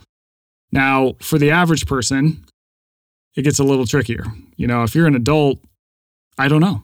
So, for example, you know, when you look at addiction rates, the vast majority of people can have a drink and enjoy it, and they um, do it with friends, and it's great. The vast majority of people can sit down at a slot machine and they put their $20 in. They go, oh, that was kind of fun. You know, maybe they walk away with some money, maybe they don't.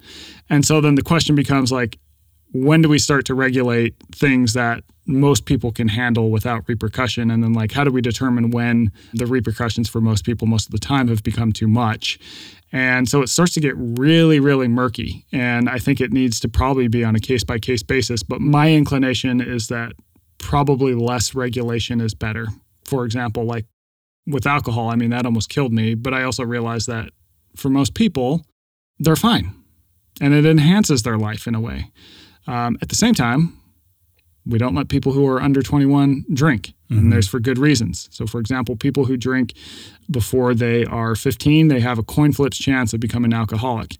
If you wait till you're 21 the chances dip below 10% and that's simply because of how the brain's changing and how people find comfort at that time in their life Obviously, regulation is problematic from a personal liberty perspective, and I'm not convinced that the government is even equipped to, you know, handle this. Uh, it's not like I see that as a solution, but it does feel to me like we should have more kind of opt-in rather than opt-out choice when it comes to how we're interfacing with technology. So, for example, rather than us having to opt out of some algorithm, we should have to make the choice to opt into it. Mm-hmm. Like the default should be the timeline without all the you know algorithmic acceleration and bells and whistles and if we want to have that experience we can up the ante and check the box or whatever and do that but it has to be a choice to enter that rather than the other way around i mean i can totally see that argument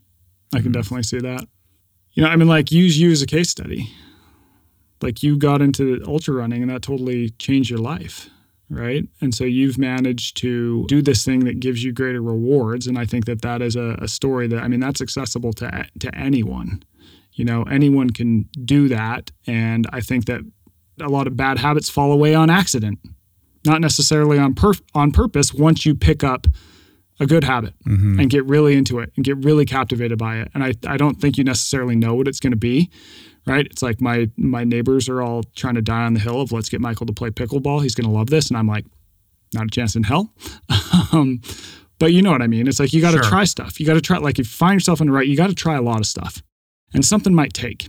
And then all of a sudden you're going, oh, this is awesome. And you just find yourself going down that. And then all of a sudden you're just not doing that shit you didn't want to do anymore mm-hmm. quite as much. Yeah, the bad habits fall away. They get crowded out by the esteemable acts that yeah. you're doing on behalf of yourself there's certain truth to that.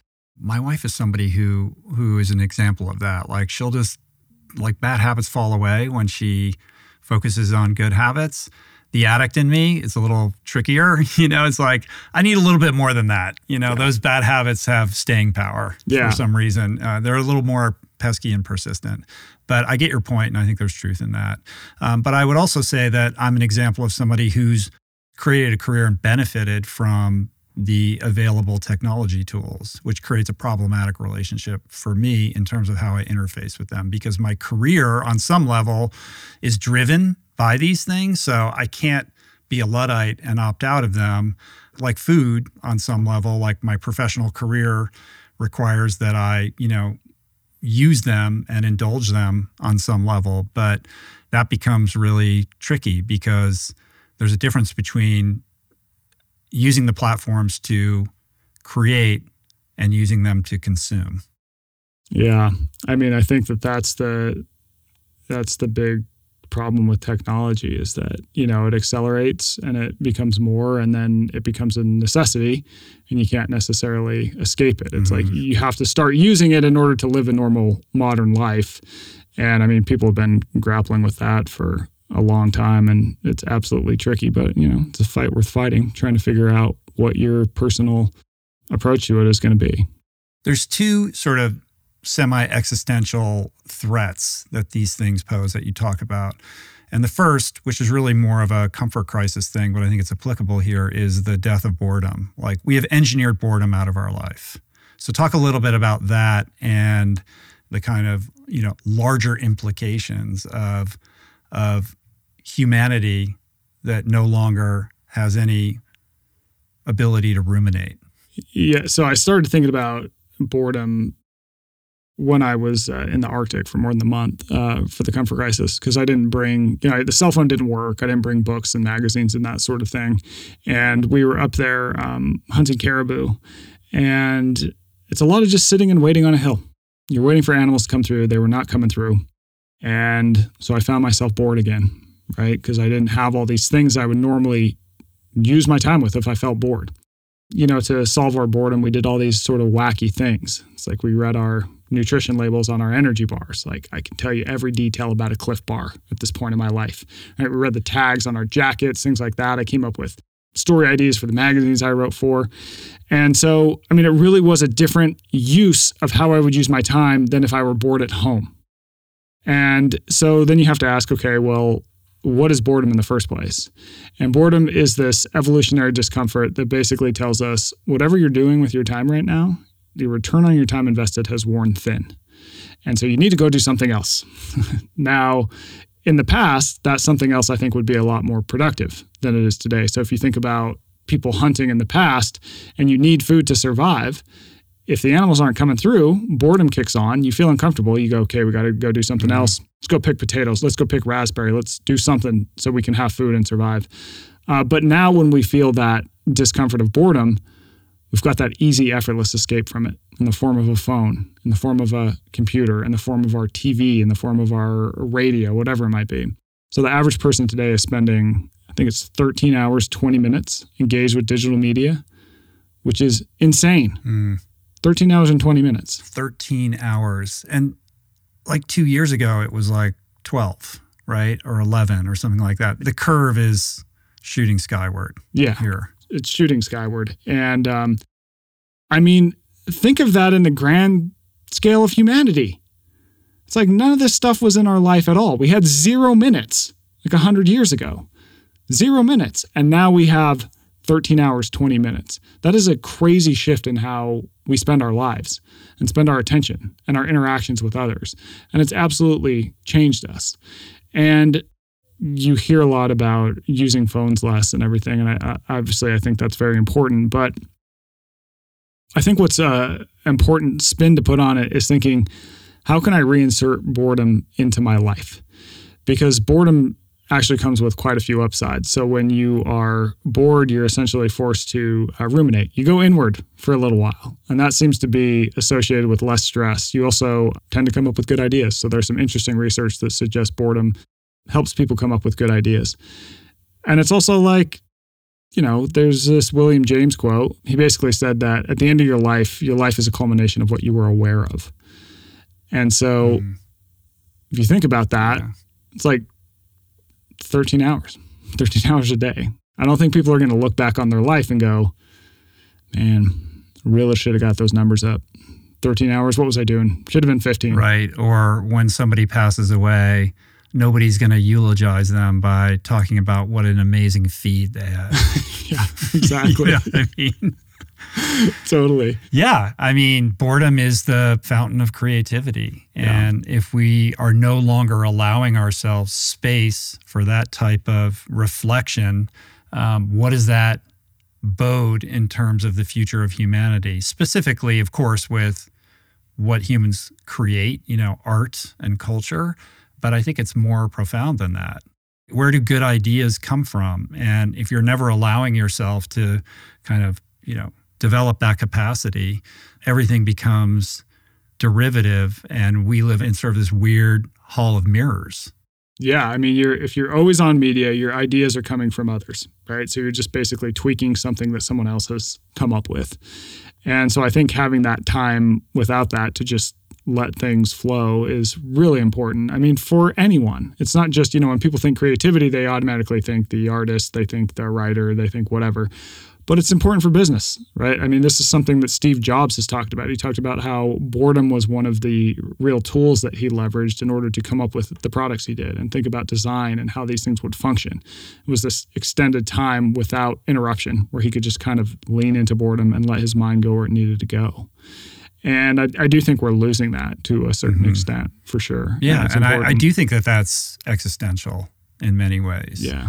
The other kind of semi-existential threat is around this idea of human insatiability and our our proclivity towards addition as a way of solving problems rather than subtraction. So, talk a little bit about that. I think that's super interesting. Yeah, I'll tell you the story of uh, the, guy, the, guy, who discovered this. So, there's a researcher, I think it's at UVA. His name is Leidy Klotz, and he's he's one of the greatest engineers in the country right now. Right, he's gotten money from all these amazing different organizations. Like this list of research he's done on engineering is just unbelievable. So one day he's sitting with his son, whose name is Ezra, and Ezra is three years old, and they're playing with Legos. And so what they're doing is they're building a bridge. So they got these two pillars for the bridge, and now they need to put a span that connects to the two pillars. And when they go to do that, what they find is that one pillar is taller than the other. So you got this span of a bridge that's at this wonky angle, right? And so Mr. PhD, professor of engineering, uh, he's got a solution. He turns around and he starts rifling through the Lego box to find Lego so he can elevate the span and fix the problem. And when he turns around, he realizes that his son has fixed the problem. He simply removed Legos from the taller pillar. So this kid, one, fixes the problem, but two, he fixes it in a w- more efficient way. Because now he's using less Legos overall, right? They have more resources and it's a simpler fix. So he realizes, like, I didn't even think to subtract, and here I am, this crazy engineer. So, what he does is he takes this exact bridge and he starts taking it around to all his colleagues at UVA and all his students at UVA who are all engineering backgrounds. And he's like, puts it on the desk and be like, hey, fix this bridge. You know, it's off kilter. Every single one of them adds Legos to it. So, their proclivity is to add to fix the problem. And once he has so many examples of that, he goes, all right, there's something here. We got to study it. So he sets up all these different studies where he basically tasks participants with solving a series of problems. In every single uh, problem, the best, most efficient answer is to uh, remove, to subtract from the problem. So, for example, uh, this is kind of a quirky one. He had a mini golf hole and it had just way too many traps and things like that on it, right? Too many obstacles. And he asked them to make it better. Obviously, the answer is like, we got to remove some stuff because there's just too much shit going on every single person added stuff. Mm. Right. And there's a bunch of different examples that he's he's proven with that. So long story short is that we are sort of evolved to add, right? When we see a problem, our default is to add to solve it, to immediately sort of add more resources, to do more things to fix it. We don't even think of subtraction. And that's a big problem, right? It's like the answer could be to add, but it could also be to subtract something. But if we aren't thinking of this whole other range of options of subtraction, that becomes a problem. And so once I talk to this guy, you kind of go, oh, yeah. I mean, I, I feel like I see that in myself, but then I start looking at just, you know, just a laundry list of statistics. And there's just so many different ways that we have added and added and added to society and to our lives ever since the Industrial Revolution. I mean, think of all the stuff we own. When you look at regulations, they're like an insane amount of times longer than they used to be. There's this great study that found that incoming university presidents were like 10 times more likely to add new programs than they were to remove programs that weren't working. And it just goes on and on and on. And I do think that just the awareness of that, that like, okay, my tendency is going to be to try and add stuff, to buy something to fix this problem um, to do more work, to do X, Y, Z. I think questioning that can be a way to maybe get more efficient at mm-hmm. solving problems personally and business and all these different areas of life. It's so counterintuitive, though, right? Everything in our society is oriented around more. Like everything you want is on the other side of buying more, watching more, scrolling more, consuming more. Every problem can be solved through more innovation. Like just look at, you know, I don't know, like our energy consumption, our food consumption, like all of our macro systems um, are operating in an unsustainable way. The solution really is to slow down and like consume less, right? But we're intent upon solving it through some additional innovation, whether that's going to the moon or some new technology that we're just, you know, sort of assuming will arrive that's going to solve this problem so that we can continue to be additive. Yeah. Before I read this study a few years ago, this is embarrassing and damning. I realized I have too much shit in my house, right? Everyone has that moment at some point. And so what do I do? I buy a book on how to how to minimize. And the book instructs me that I must buy very specific totes to keep my things in, right? Because everything has to look. So I got to go buy I got to go buy all this stuff so I can have less. And I'm like I have this moment yeah. and I'm like yeah, this looks awesome on Instagram, but I don't think we're actually achieving this idea of minimalism like we think, having less. Because I've just bought a bunch of stuff so I can weed out some stuff, but then keep my other stuff in. You know, it's yeah, just the sensibility of it is correct. But you tell the story of this nomadic woman, though, right?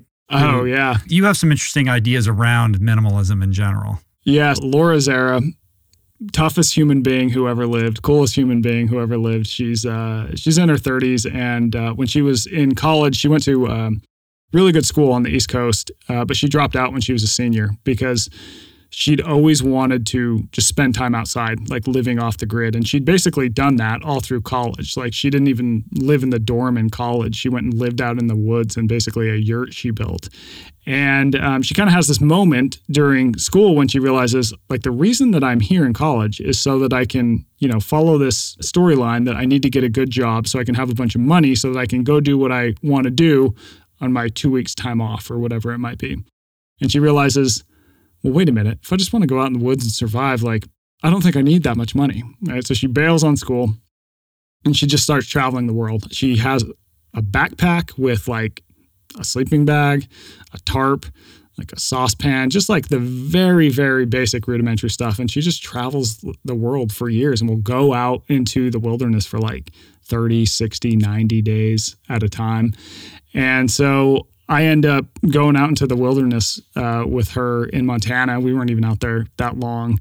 Uh, but it was really fascinating because she really has pared down what she needs to really live a, a, life that she loves. She hardly owns anything. It all fits in this one backpack.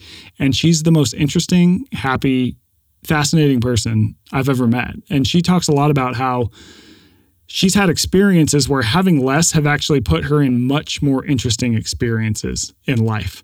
So, a couple examples that she's given is that, you know, she used to hitchhike a ton.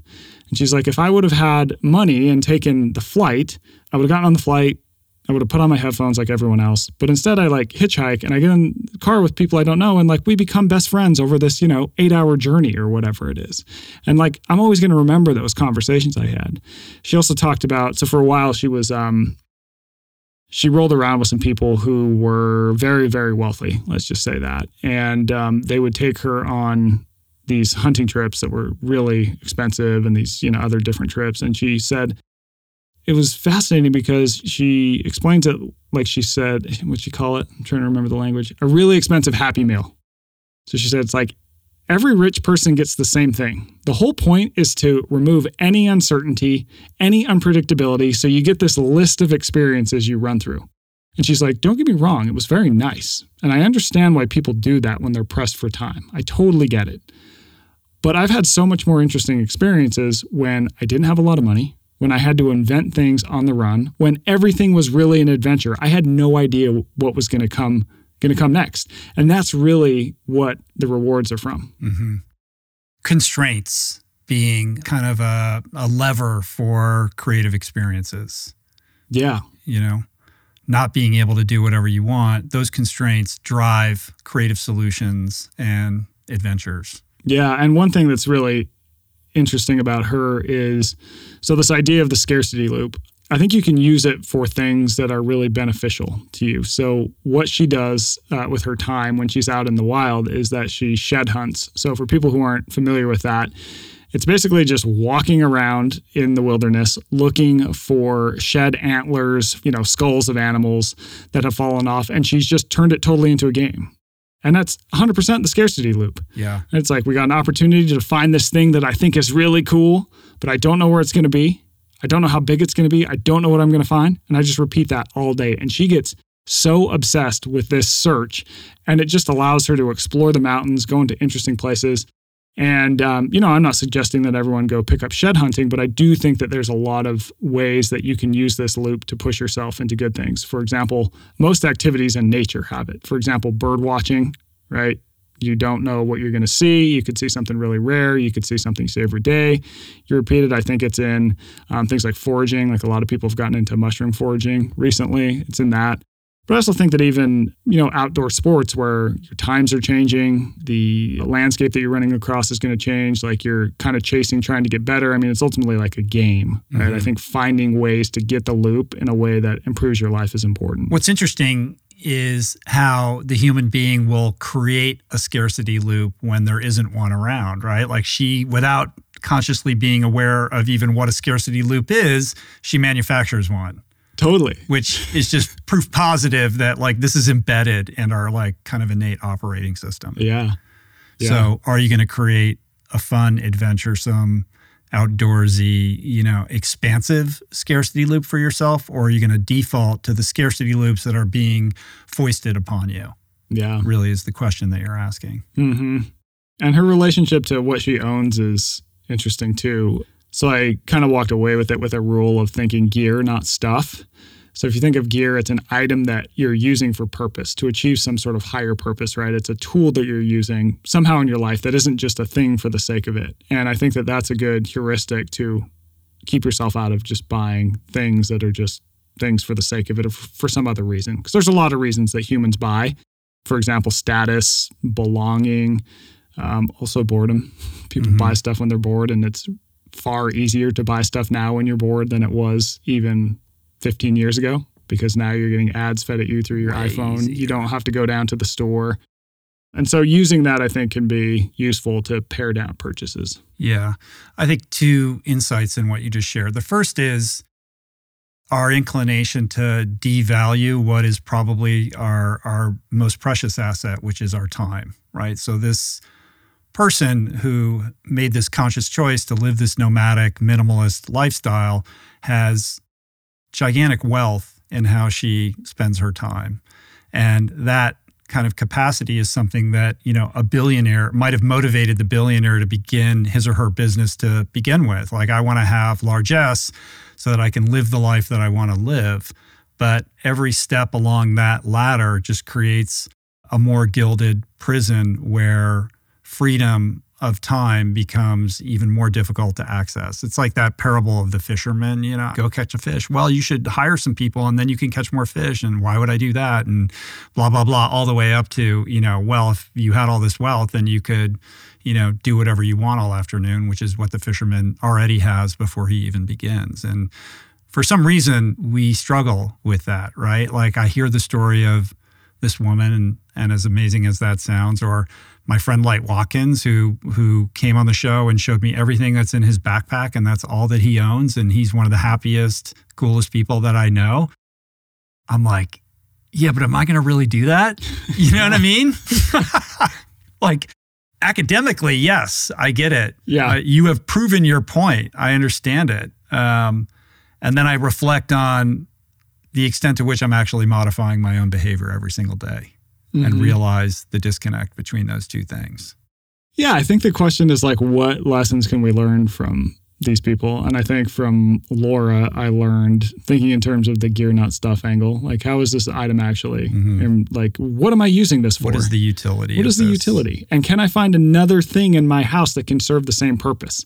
Because one of the things she talked about is that it was always most fun for her when she could sort of go MacGyver and solve a problem with what she already had. And she got a lot of rewards from that. And there's actually some interesting research that shows when you put constraints on resources on teams, they actually manage to accomplish more and come up with more creative ways to solving mm-hmm. the resource. Because back to our proclivity to add, if we have a bunch of money, we just go, oh yeah, just like hire someone to do that or uh, do it with this, right? Uh, but if you don't have that, you have to get really nimble. Um, mm-hmm. Um, so you mentioned how um, I talked to Steven Bartlett, and he talked about that with his team. When they had the least amount of money, they came up with their best ideas because they're like, we got ten bucks and we got to we got to figure this thing out. Sure. Or film directors will talk about this all the time. They don't have enough money or enough days to, you know, get the shots that they want, and they're forced to figure things out on the spot. And those constraints end up driving greater creative choices that actually make the finished product better in a different way than they had anticipated or could have imagined had they had all the resources available to do it the way they wanted to in their brain. Yeah. Yeah, totally. If somebody is listening to this and they're starting to think about how scarcity loops operate in their own in their own life.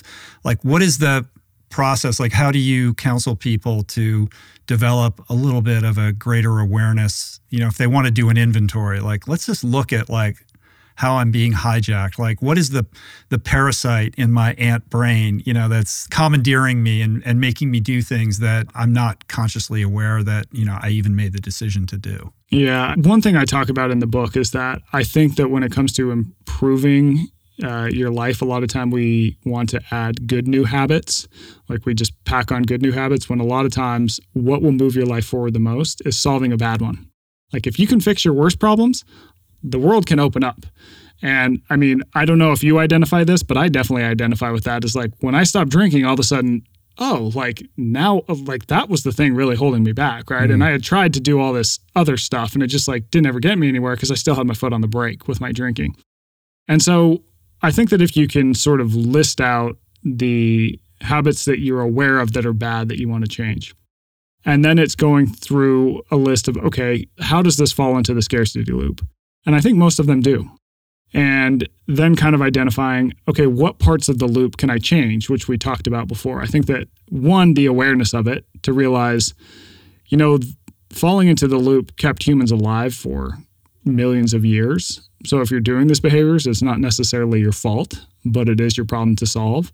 I think that can be powerful, just realizing that how the machinery works and then going through and looking, okay, can I change any one of these three parts of it? And then asking the bigger question, which is why am I doing this thing in the first place?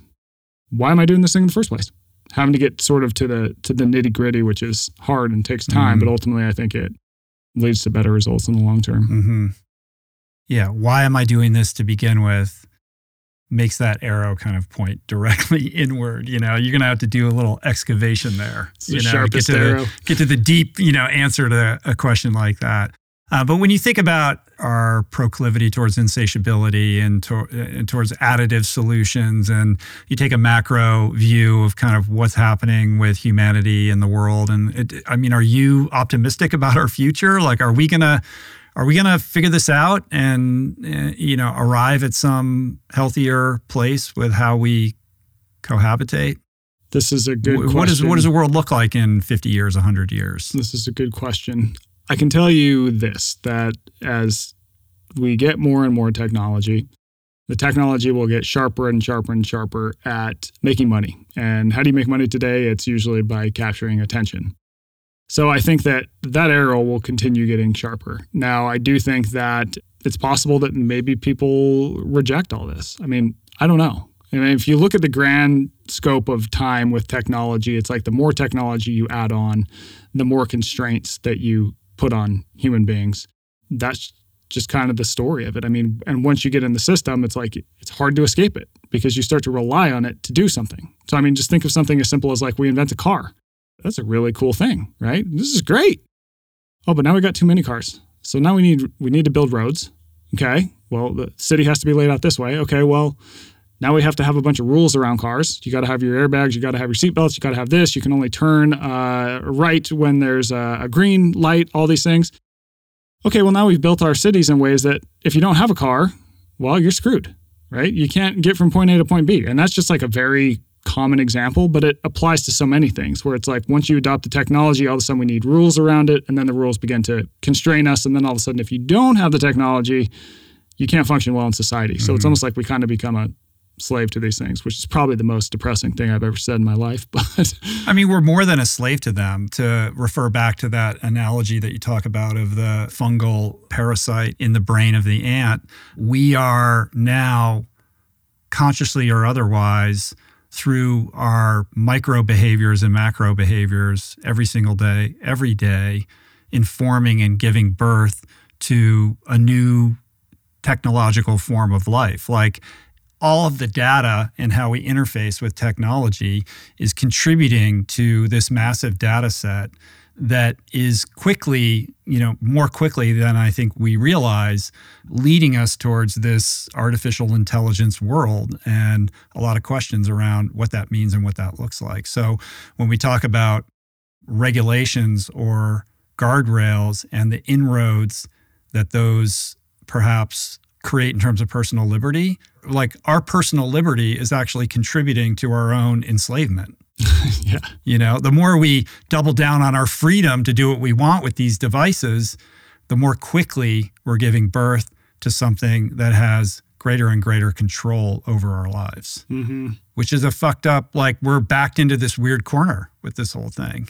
Yeah, there's a uh, guy who really um, started PR and advertising, kind of one of the key players in that industry uh, from the I think the late 1800s. His name is Claude Hopkins. So he builds up this industry. He basically built Bissell vacuums into what they are today, and he, he's a fascinating guy because he was going to go into the clergy. And at the time, uh, advertising was seen as this very dirty thing. You didn't advertise, right? It was like societally, it was just not a good thing he starts to go through the clergy. He decides it's not for him, um, but he goes into advertising, which is a really interesting way because you go from selling religion to selling products, right? And so he uses a lot of techniques that he learned there to take on clients and builds all these big brands that still today are, From the clergy that he learned in, wow, yeah. uh, in divinity school or something. Yeah. So he built Bissell Vacuums. He's the guy who started the free sample model. That was his idea. Genius um, advertiser. And at the end of his life, he saw like this machine that had come just during his lifetime of advertising. And we're talking like from the late 1800s, like up through the 20s, 30s, whatever. And so he writes this memoir about his life. And he just says, you know, I think that people who are happiest uh, usually live closest to nature and are more disconnected from this kind of machine Mhm. we've created and more connected to other people. And so I think that that is probably, uh, there's probably a lesson there. and if you think about where we are now. I mean, if this guy looked looked at it today, it would be it would be interesting to see his take. Yeah. I mean, it seems like that the answer always points back in that direction, whether it's the nomadic woman who's, you know, living minimally or this tribe that you talk about, the Samani, is that how you say it? Yeah, Tsimane. Or you look at the blue zones, like pockets of the world that are becoming increasingly rarer and rarer, where humanity is living more in conjunction with just the natural rhythms of, of the planet. You know, these people Totally. tend to live longer, they're happier, they don't suffer from all these chronic lifestyle ailments, they don't have the mental health disorders, they're not, you know, being captured by technology. And yet, you know, we're just going along our way and making those pockets smaller and smaller and rarer and rarer and harder and harder to, you know, kind of access for ourselves. Yeah, I mean, I think there's probably a pretty strong correlation between the number of hours someone spends online and the likelihood that they're not as happy as they would like to be. No, we're in a loneliness epidemic. I had the Surgeon General here. This is like his whole thing, you know? How did we arrive in this hyper-connected world of being lonelier than ever to the point of, you know, increased rates of depression and suicide, et cetera? Mhm. This is cataclysmic. And so I'm optimistic because I believe in humanity and I believe in the goodness of human beings. But when you kind of cast your gaze out in the way that you have, uh, you know, across all these things that are that are happening, it's it's hard. It's hard to stay connected with hopefulness. Yeah. Well, it's, it's interesting. It's almost like there's kind of a sweet spot of progress, right? So, I mean, when you think about people being alone, I mean, part of the reason we have more people alone is because we simply have more money. Like, grandma doesn't have to live with the family anymore. Grandma's got enough money that she can have her own little place a few miles away, but that also means grandma spends a lot of time alone, and the, the odds of her being lonely probably increase. So as we get more resources, we do um, start to, I think, become more disconnected. We start to not have to, you know, move around as much. Like there's probably some sweet spot between I've got everything I need covered, but I don't have so much that I've engineered sort of uh, spending more time, being forced to spend time with my family and people who I love, right? The community. That I don't have a million different options for hyper processed food. That I maybe have to, you know, walk some places sometime. And there probably is a sweet spot. Who the hell knows where that is? Not me. so yeah so so what changes have you made i mean you talked about grayscaling and sort of apps that you know can kind of restrict your access to these technological scarcity loops but of all the work and all the people that you've talked to like what have been the material impacts on your kind of daily life Yeah, well, I mean, I will say that reporting the comfort crisis definitely made me very grateful for the world we live in. I mean, as much as we just spent, you know, some time talking about how things are dire in many ways. I think a lot of the problems that we face today are good problems in the grand scheme of time and space. You know, I mean, take the question of our relationship with food. It's like I'd rather have to, you know, grapple with not overeating rather than be like, I don't know where my next meal is coming sure. from, which was how it was for all of time. And that's just one example. Um, so I'm definitely a lot more grateful. In terms of practices, I mean, it's kind of like what I just said, where spending more time outdoors, spending more time with people who we love, um, using the internet as a tool to accomplish a goal and realizing that it can easily suck us in for other means. And that's hard because most people have to be online because of their job. But I do think the more time you spend online um, for most people, most of the time, probably not a good thing. Mm-hmm that i mean something i write about in the comfort crisis too is uh, rucking. I do that a lot for my physical practice. That's really the foundation carrying weight over distance. I think that humans are uniquely adapted to carry weight over distance. It's really good for our bone density. It helps preserve uh, muscle uh, works our strength but it's also an awesome form of cardio and we're the only animal that can do it, which right. is pretty. We're cool. the best at it. Yeah, for sure. We're the best at it. Persistence and, hunting. Yeah, yeah. It's a, you run the animal down, and then you got to carry it back to camp. Mm-hmm. Mm-hmm. And then just the act of gathering too. I mean, that's that's carrying, and it also gets me outside. So just throwing some weight on my back and carrying, and um, I don't know, having having empathy as well, like you talked about before, like reporting, especially the addiction chapter when it really clicked with me that an addict is someone who is doing something that has always benefited their life up till now and they they just can't really see and I've been there too. It's like, oh, that gives you so much more empathy because if you have all these examples of how this thing has helped you in the past, why the hell wouldn't you do that? It's a very rational example. And by the way, using a substance if you have a substance abuse issue, it will solve your problem in the short term. And so, therefore, that is kind of rational to use it, at least in the short term. It's important to acknowledge that.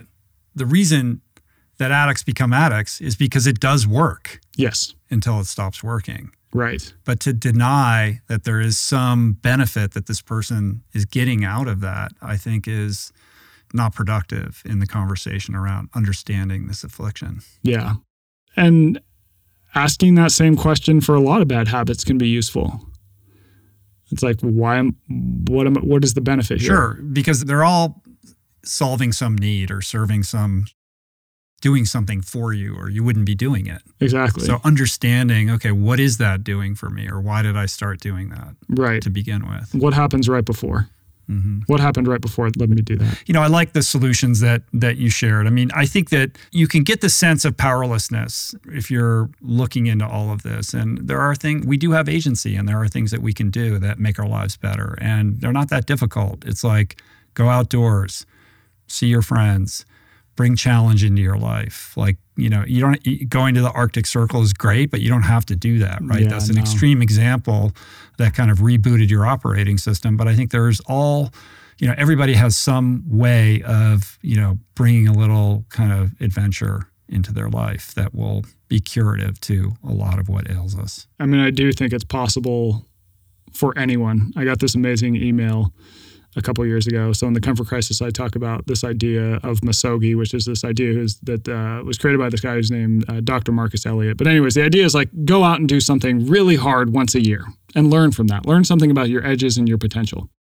So I get this email. The subject is misogi, and it's from uh, Janet. I forget her last name. It just says, "Hello, Michael. My name is Janet. I am 79 years old. I am going to do misogi. I will make it hard and I won't die. Signed, Janet. Which I'm like, damn, Janet, if you can do it. Did you hear back from her? Did she report back? I didn't hear back from her. Oh, but, all right. Well, Janet, if you're listening, yeah, Janet, I want to. Michael's waiting for a follow up. Yeah. Check in. I think uh, we are people are far more capable of change than we might think. Is it going to be easy in the short term? No, but once you start to make progress progress compiles and you look back and go, oh, whoa, that's a big difference. Mm-hmm. And anything is possible. I believe in that. And I think, you know, anybody who's spent time in recovery has borne witness to many lives transformed in positive ways. So I believe in the human capacity to change and adapt. And I think your work is really important on this. So Thank you for coming and sharing with me today. Well, likewise. What are you working on now? Can you talk about that? I'll probably do a third book. I mean, a lot of what I do now is I have a, a Substack, which is uh, 2% it's at twopct.com. And I write about the things I write about in my book in real time. Mm-hmm. You know, I, I, realized that by doing only books, I had this kind of three year lag and I couldn't talk about things in real time as they were coming in and even just kind of go a little bit off topic every now and then. So the newsletter allows me to do that. And I'll probably do a third book eventually, but yeah, we're putting awesome. that off because it's a lift. All right, man. Well, come back and talk to me again when you have something more to share. I appreciate it, man. This was great. Thank you. Yeah, I'd love to. Right. Really appreciate it. Thanks, Michael. Peace. Yeah. This episode was brought to you by LMNT. Get a free sample pack with any purchase. That's eight single serving packets free with any LMNT order. Only available through my link at drink lmnt.com slash richroll. That's it for today. Thank you for listening. I truly hope you enjoyed the conversation. To learn more about today's guest, including links and resources related to everything discussed today, visit the episode page at richroll.com, where you can find the entire podcast archive, as well as podcast merch my books, Finding Ultra, Voicing Change and the Plant Power Way, as well as the Plant Power Meal Planner at meals.richroll.com. If you'd like to support the podcast, the easiest and most impactful thing you can do is to subscribe to the show on Apple Podcasts, on Spotify, and on YouTube and leave a review and or comment. Supporting the sponsors who support the show is also important and appreciated. And sharing the show or your favorite episode with friends or on social media is, of course, awesome and very helpful. And finally, for podcast updates, special offers on books, the meal planner, and other subjects, please subscribe to our newsletter, which you can find on the footer of any page at richroll.com.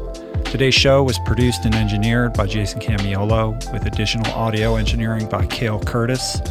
The video edition of the podcast was created by Blake Curtis, with assistance by our creative director, Dan Drake.